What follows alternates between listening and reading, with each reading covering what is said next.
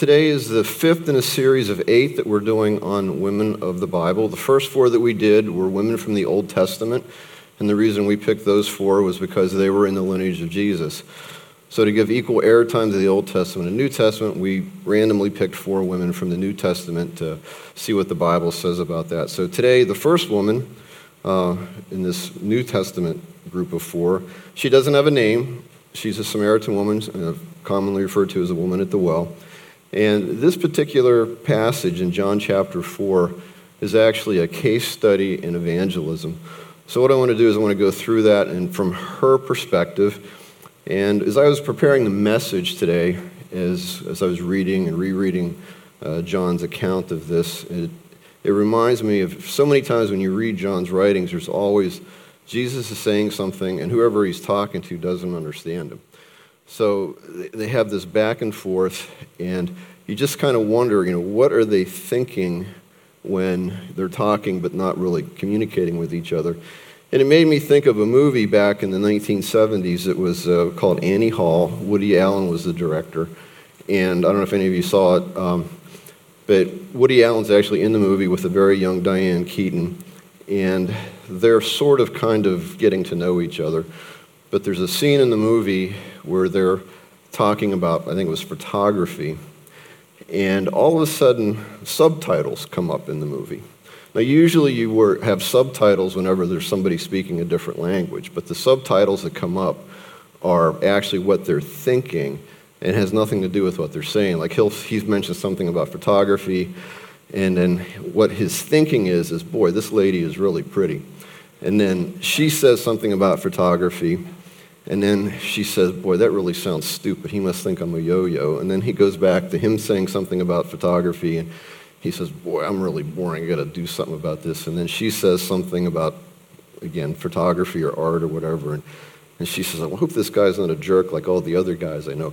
I would have shown you the clip. I'm not doing it a lot of justice, but it really was not a family friendly scene. But anyway, it was this really unusual thing. And I think we all do this when we talk. You know, sometimes you think you're saying one thing, but you're actually thinking something else. So, what I wanted to do was take a little bit of artistic liberty and probably take a walk on the danger side, is I want to give you a perspective of what I think the woman was thinking. And I know guys never know what women are thinking, so just, just take this for entertainment value. So, anyway, let's get started on this. And John chapter 4, verse 3. In Jesus, he left Judea and went away again into Galilee, and he had to pass through Samaria. So he, had, so he came to a city of Samaria called Sychar, near the parcel of ground that Jacob gave to his son Joseph. And Jacob's well was there. So Jesus, being weary from his journey, was sitting thus by the well. It was about the sixth hour, or about the noontime. And then there came a woman of Samaria to draw water. Now, just to give you a little bit of background, what's going on is that Jesus was down in, in Judea. Oops, I keep doing that. Jesus was down here in Judea, and he wanted to go up here to Galilee, but he had to go through the shortest distance between two points is to go through Samaria. And if you know anything about this, the Jews and the Samaritans did not get along with each other.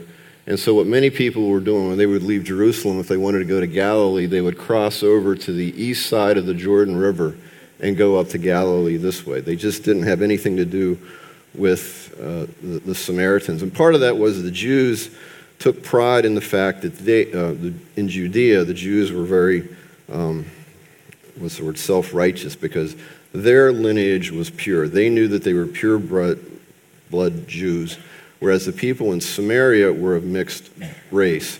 And what had happened was, uh, if you know your ancient history, about seven or eight hundred years prior to this, the Assyrians came in conquered the northern kingdom of Israel, who were Jews, and uprooted many of the people and spread them throughout the Assyrian Empire. And the Assyrians were conquering other people, so when they would conquer another nation, they would, they would uproot those people and they would plant them throughout the kingdom, some of which would be in Samaria. And the reason the Assyrians did that was so that when they conquered a people, they wanted to make sure that they didn't rise up in rebellion, so they spread them throughout the whole kingdom. And in the process, you know, you know, the, basically Samaria was like an ethnic dumping ground. where the people there were too busy trying to get along because they didn't know the other people's language, so they were just trying to survive, and therefore they were not rising up against the, the Assyrians. So, but anyway, they were of mixed blood, and the Jews looked down upon them. But another reason why the Jews uh, and the Samaritans didn't get along was that the Samaritans practiced a kind of Judaism. It wasn't quite what was practiced in, in the Jerusalem temple. But one of the Jewish leaders in Jerusalem went up uh, and uh, destroyed the um, temple of the Samaritans. So, one way to not influence people and become friends is to burn down their house of worship. And that's exactly what the Jews did. So, and there's some other reasons, but anyway, the Jews and Samaritans did not get along with each other. Now, another interesting point about uh, the Jesus and the woman at the well, it's just the two of them, and the woman is there by herself. And scholars seem to think that she was there, she was ostracized. Uh, many, the tradition was that women would gather in the morning, come out of the town, go to the well, and gather water, and they would do their, their, their, gossip and whatever they did. And as a group, they would head back. But this woman is by herself, and it's the middle of the day, very unusual. So this woman is sort of an outcast in her own, uh, from her own people. So Jesus goes on, it's he and her at the well, and he says to her, Give me a drink. For his disciples had gone away into the city to buy food. Therefore, the Samaritan woman said to him, How is it you, being a Jew, ask me for a drink, since I am a Samaritan woman? For Jews have no dealings with Samaritans. Okay, what's she really thinking? Subtitle number one Oh no, not one of these people. When people see you coming and they know you're a Christian, do they say the same thing? Oh no, not one of these guys. All right? So, one of the points in your bulletin is that we need to be careful to avoid, hello, avoid creating an us versus them perception. Somehow, Jesus, uh, the Samaritan woman knew that Jesus was a Jew, but Jesus, I mean, he was obviously aware of the friction between the Jews and the Samaritans, but he chose to speak to her. For a man to speak to a woman was very unusual, and for a Jew to speak to uh, a, Samaritan was, was extremely unusual, but Jesus chose to interact with her. And what we need to realize is that we should not be afraid to interact or spend time with people who are different than us and people who, quite frankly, we may not even like. We need to be willing to be friends with anyone and everyone. We don't have to agree with them or necessarily like what they do, but be respectful and do what we can to break down barriers because whether or not you realize it or not, you and I represent Jesus.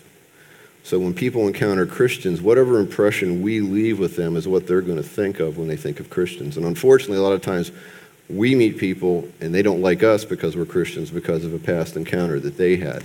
So we need to be mindful to avoid creating an us versus them mentality. So despite the little friction here, um, Hello. Could you move the next slide for me, please?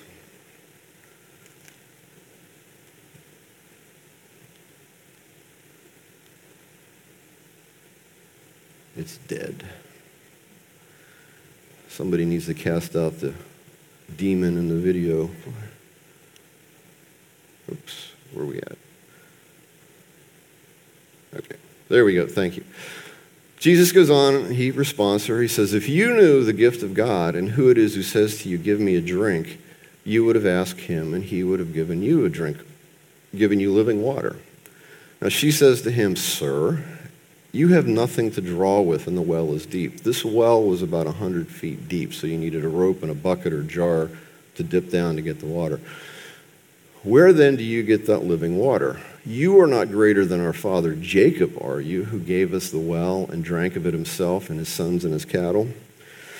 Okay, what's she really thinking here when she's talking about, are you, are you greater than our father Jacob? She's really saying, Who do you think you are? And our point is we need to be careful not to project an attitude of superiority. It's interesting that she was so hung up with the superiority and the difference between the Jews and the Samaritans, she just totally overlooked the gift that Jesus had mentioned to her. It just totally went out of her mind. And she's still focusing on the water. Now, to her defense, the phrase living water, I mean, we know from hindsight that it's what, we're, what Jesus was talking about was himself. You know, living water for the soul um, to satisfy the deepest desires, deepest longings of every heart. But what she was hearing was physical water because the phrase living water could also mean like fresh water, flowing water, spring water. So again, she's between the, the Jewish Samaritan difference and, and, and not quite understanding what Jesus said. She was focusing in on water. But we need, when we interact with non Christians, is to make sure that we're not, we don't have a holier than thou attitude. And sometimes by avoiding people or not spending time with them, they, they think that we think that we're better than they are. Spending time with people does a tremendous amount to shatter any misperceptions or misunderstandings that people may have. It breaks down the barriers. But despite what the woman said, Jesus went on and he said to her, Everyone who drinks of this water will thirst again. But whoever drinks of the water that I will give him shall never thirst. But the water that I will give him will become in him a well of water springing up to eternal life. The woman said to him, Sir, give me this water so that I will not be thirsty nor come all the way here to draw. Now, again, she's starting to listen to Jesus, but she's still thinking about water. But she, what she's really thinking is, I don't have a clue what you're talking about, but it sounds really good. Sign me up. Okay? When we talk to non Christians, we need to, and this is another fill in, use clearly understood terms when talking about faith. All right, now I'm not criticizing Jesus. He's obviously the master evangelist. He knew this woman, he knew where this conversation was going. We don't have that advantage. But when we, uh, from looking at it from her perspective, we need to be careful to, about using Christian jargon. And we do it all the time, like we mentioned sin, salvation, justification, eternal life, phrases that we've heard many, many times that others who don't have a church background may not have ever heard. It's kind of like if you go to the doctor and he says, You have a severe case of pharyngitis, cephalgia, and functional dyspepsia. Well, first of all, if my doctor told me that, I'd be mad. Second of all, I'd be scared to death thinking I'm going to die. But what's he really saying? He's just saying you got a sore throat, a headache, and an upset stomach. You got a touch of the flu, all right? Again, I'm sure you've had that happen. You go to the doctor. That's the kind of thing when we start talking about Christian jargon, it's, it goes way over the heads of people. You know, when we talk about sin, we may want to use words like dirty or contaminated. Uh, salvation, we may want to say being rescued or being made clean. Uh, even the phrase when we say you need to accept Jesus as your Savior or accept Jesus, sometimes that can be confusing because in some Christian circles, uh, the idea of when you ha- take communion, you have the bread and the wine. It, they actually believe it takes, it becomes the body and blood of Jesus. So when they take communion, they are accepting Jesus. So that's not what we're talking about when we talk about accepting Jesus. We talk about making a conscious decision to follow him, a conscious decision to place our faith and trust in him, and to recognize what he did for us by his sacrificial death on the cross for us. There's nothing that we can do to earn our salvation or right standing with God. It is a pure gift that we accept graciously from Jesus. So be careful about the terminology that you use. And also be careful not to oversell the Christian faith. Don't make it out like everything's going to be wonderful and your life's going to be happy ever after. Eh, God can bless us, and He does bless us in many ways, but many of the blessings that we get when we become a child of God is that it's more of an internal thing. We have peace, we have a sense of purpose, we have hope beyond the grave. We know that this life is not all that there is. So we need to be careful that we don't oversell the Christian faith. So Jesus goes on, and out of the blue, Jesus says to her, Go call your husband and come here. And the woman says, I have no husband. Now, what do you think she was thinking when he said that? Is he hitting on me? I mean, I'm dead serious. Out of left field, he mentions her husband. And if you've ever been in a conversation with somebody of the opposite sex and all of a sudden they start talking about your spouse, red flags should start to go up. So, what the point we should be aware of is that when we talk with people, we need to be sensitive to our audience. We need to be, need to be mindful of the setting, we need to be mindful of our body language, the tone of voice that we use. We need to be extremely careful when talking to people of the opposite sex. We need to be careful not to make them feel pressured or uncomfortable in any way. Now, maybe the topic is going to make them uncomfortable, but physically, just in the setting, we need to make, do what we can to make them comfortable. And when we talk to them, try to keep the conversation on Jesus just to keep, their, to keep them focused on what we're talking about. Now, Jesus, to refute any sort of thought that he was flirting with her, he says to her, You have correctly said, I have no husband, but you have five husbands, or you have had five husbands, and the one whom you now have is not your husband. This you have said truly.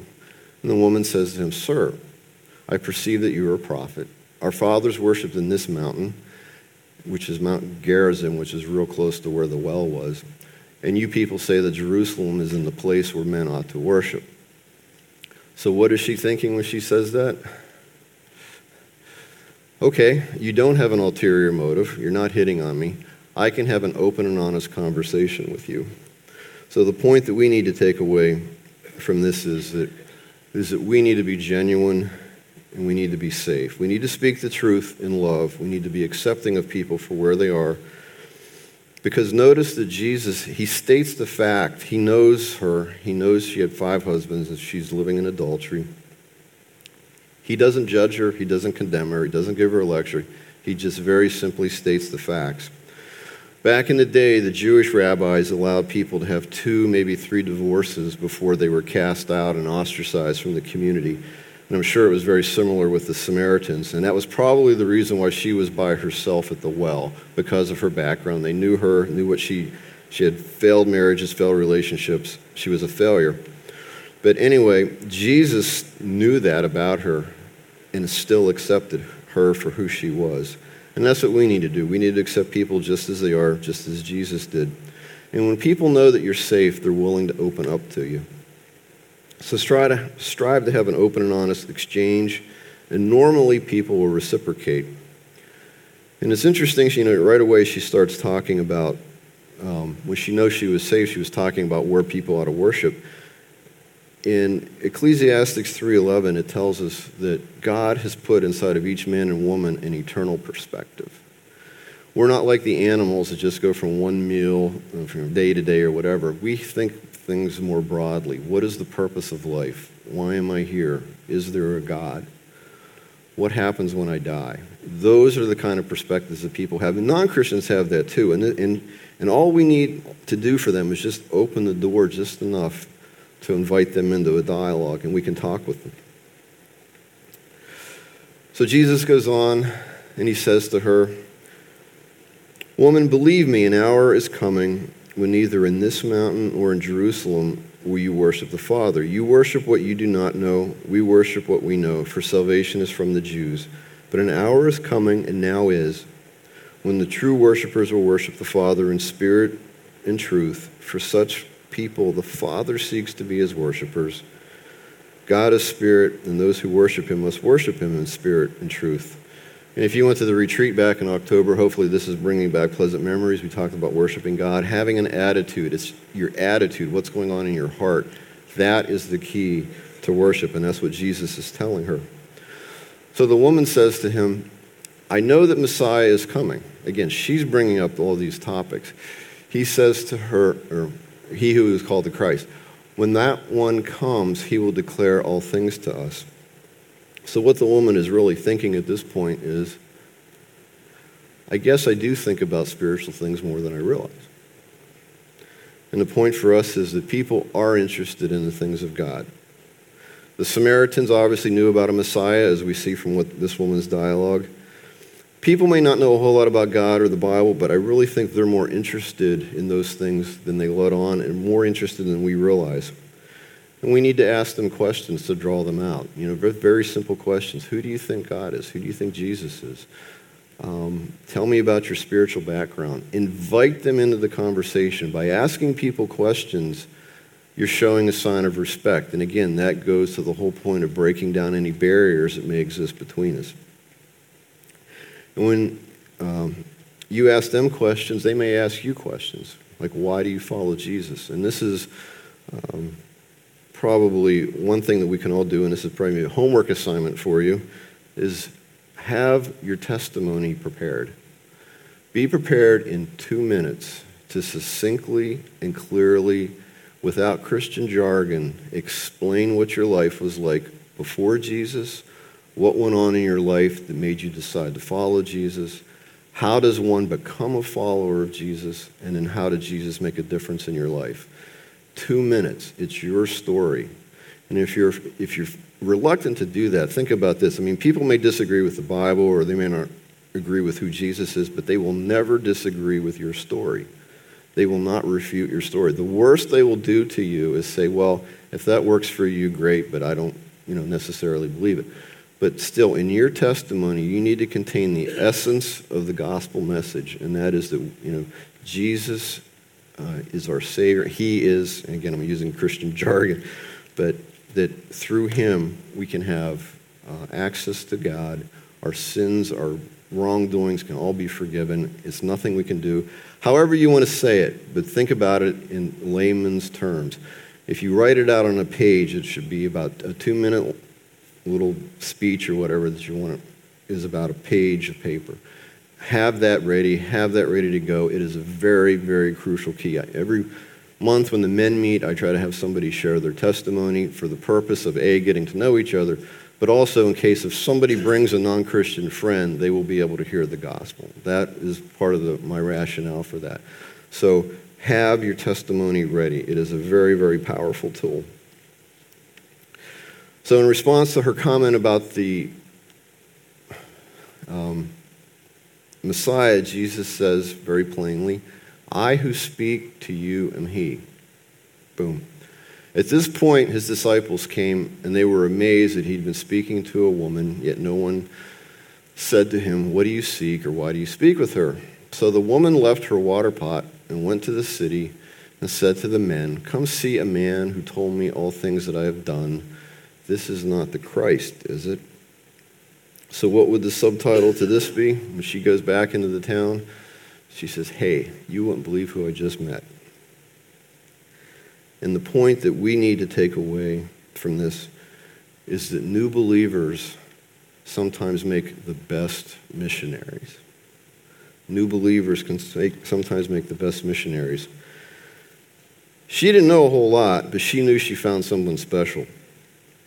She forgot about what she was doing. She left her water pot, went into the town to talk to the men it was probably her ex-husbands. That's the only men that are mentioned in this text. Imagine how awkward that is, you know, tracking down your five exes and telling them, hey, I met the Messiah. But if you think about it, this Samaritan woman made the perfect missionary. She was a Samaritan. She knew the culture. She knew the custom. If, if there were any language issues, she knew those. She was an insider she would be readily received by the people of Samaria. A Jew would face all kinds of resistance, but she was a natural insider. A very interesting and sad statistic is that when someone becomes a Christian, within two years, within two years, they have lost all meaningful contact with their non believing friends it's a kind of a good bad thing is people have turned and they've come to the church they've been involved in a community of believers they're excited about their faith but they have forgotten their friends. And so our point is that we need to realize and think about our non-christian friends. We may be the only link that they have to jesus so don't leave them behind the story goes on, and they, the people of Sychar, went out of the city, and they were coming to see him. Meanwhile, the disciples were urging him, saying, Rabbi, eat. But he said to them, I have food to eat that you do not know about. So the disciples were saying to one another, No one brought him anything to eat, did he? Again, Jesus says one thing, and they totally miss the point. Um, Jesus says to them, My food is to do the will of him who sent me and to accomplish his work. Do you not say, There are yet four months, then comes the harvest? Behold, I say to you, lift up your eyes and look on the fields, for they are white for harvest. Now, Jesus wasn't talking about literal crops, but what he was referring to was, was the barley harvest. When barley is ripe and ready to harvest, it has a whitish color to it. So, what Jesus was saying is that there are many, many people out there who are ready and willing to hear about the message of the Messiah. Somebody just needs to tell them. And he says, Already, he who reaps is receiving wages and is gathering fruit for eternal life, so that he who sows and he who reaps may rejoice together. For in this case, the saying is true one sows and another reaps. I say to you, I, excuse me, I sent to you. That doesn't sound right. Uh, I sent you. Uh, so I sent you to reap that for which you have not labored. Others have labored, and you have not, and you have entered into their labor. Sorry, the rain is uh, distracting me. I'm glad we're inside, not outside. What Jesus is saying is that people had planted seeds. How else did the woman know about the Messiah? And so here Jesus comes along, he, so to speak, he harvests there. He, he gets her over the goal line, if we can refer back to the Super Bowl. But we need to realize that we may be reaping, we may be sowing, or we may be reaping, but we need to be involved in the harvest some way, in some shape. And we never know what role we're playing, but we need to get involved. And from that city, from Sychar, many of the Samaritans believed in him because of the word of the woman who testified, He told me all things I have done. I just want to pause there is that she didn't have a whole lot. What Jesus said really was not that flattering about her. But the point is, and probably what the Samaritans locked into, was that Jesus accepted her as she was. I think it's a very important point. He told me all things that I have done. So when the Samaritans came to Jesus, they were asking him to stay with them, and he stayed with them two days.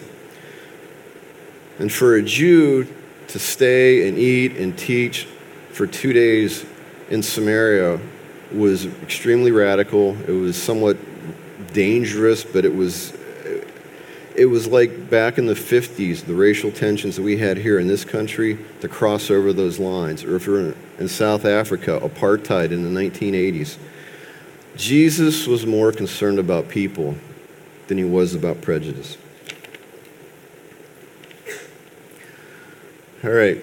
And many people believed in his word, and they were saying to the woman, It is no longer because of what you say that we believe, for we have heard ourselves and know that this one is indeed the Savior of the world.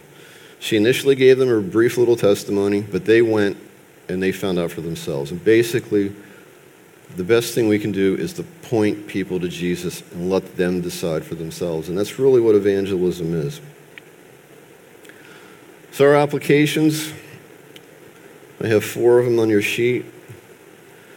The first one is faithfully pray for someone that needs to know Jesus. In your life, a friend, a family member, a neighbor, make them your prayer target. Pray for them faithfully. Pray that God would show them their need. Also, pray for yourself that you'd have the boldness and the opportunity to talk to them.